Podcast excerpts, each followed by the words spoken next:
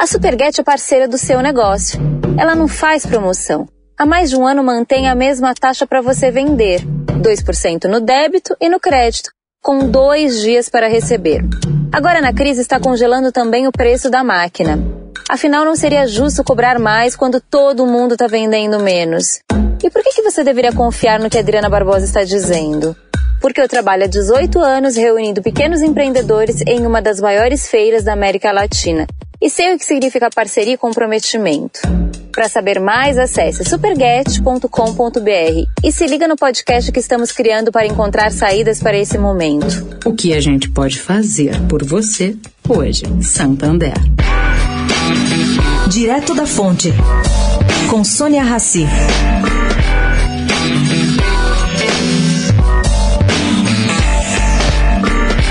Pois é, gente. O general Hamilton Mourão, presidente do Conselho Nacional da Amazônia Legal, convocou tanto fundos de investimento e de pensão nacionais e internais, bem como parte do governo brasileiro. Para quê? Tratar de questões de desmatamento da Amazônia e também como tratar também do retrocesso nas políticas ambientais.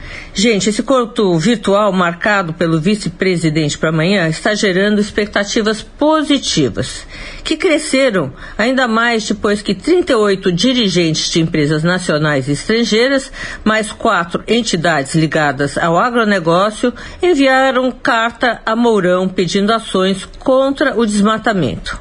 Seria muito bom, segundo observou Roberto Cabim, que é fundador e conselheiro da S O S Mata Atlântica, que nesse encontro, em lugar de querer reinventar a roda e prometer soluções para inglês ver, o governo brasileiro calçasse a sandália da humildade.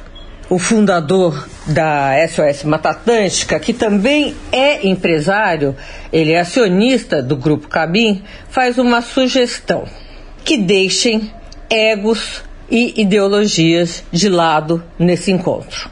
Sônia Raci, direto da Fonte para a Rádio Eldorado.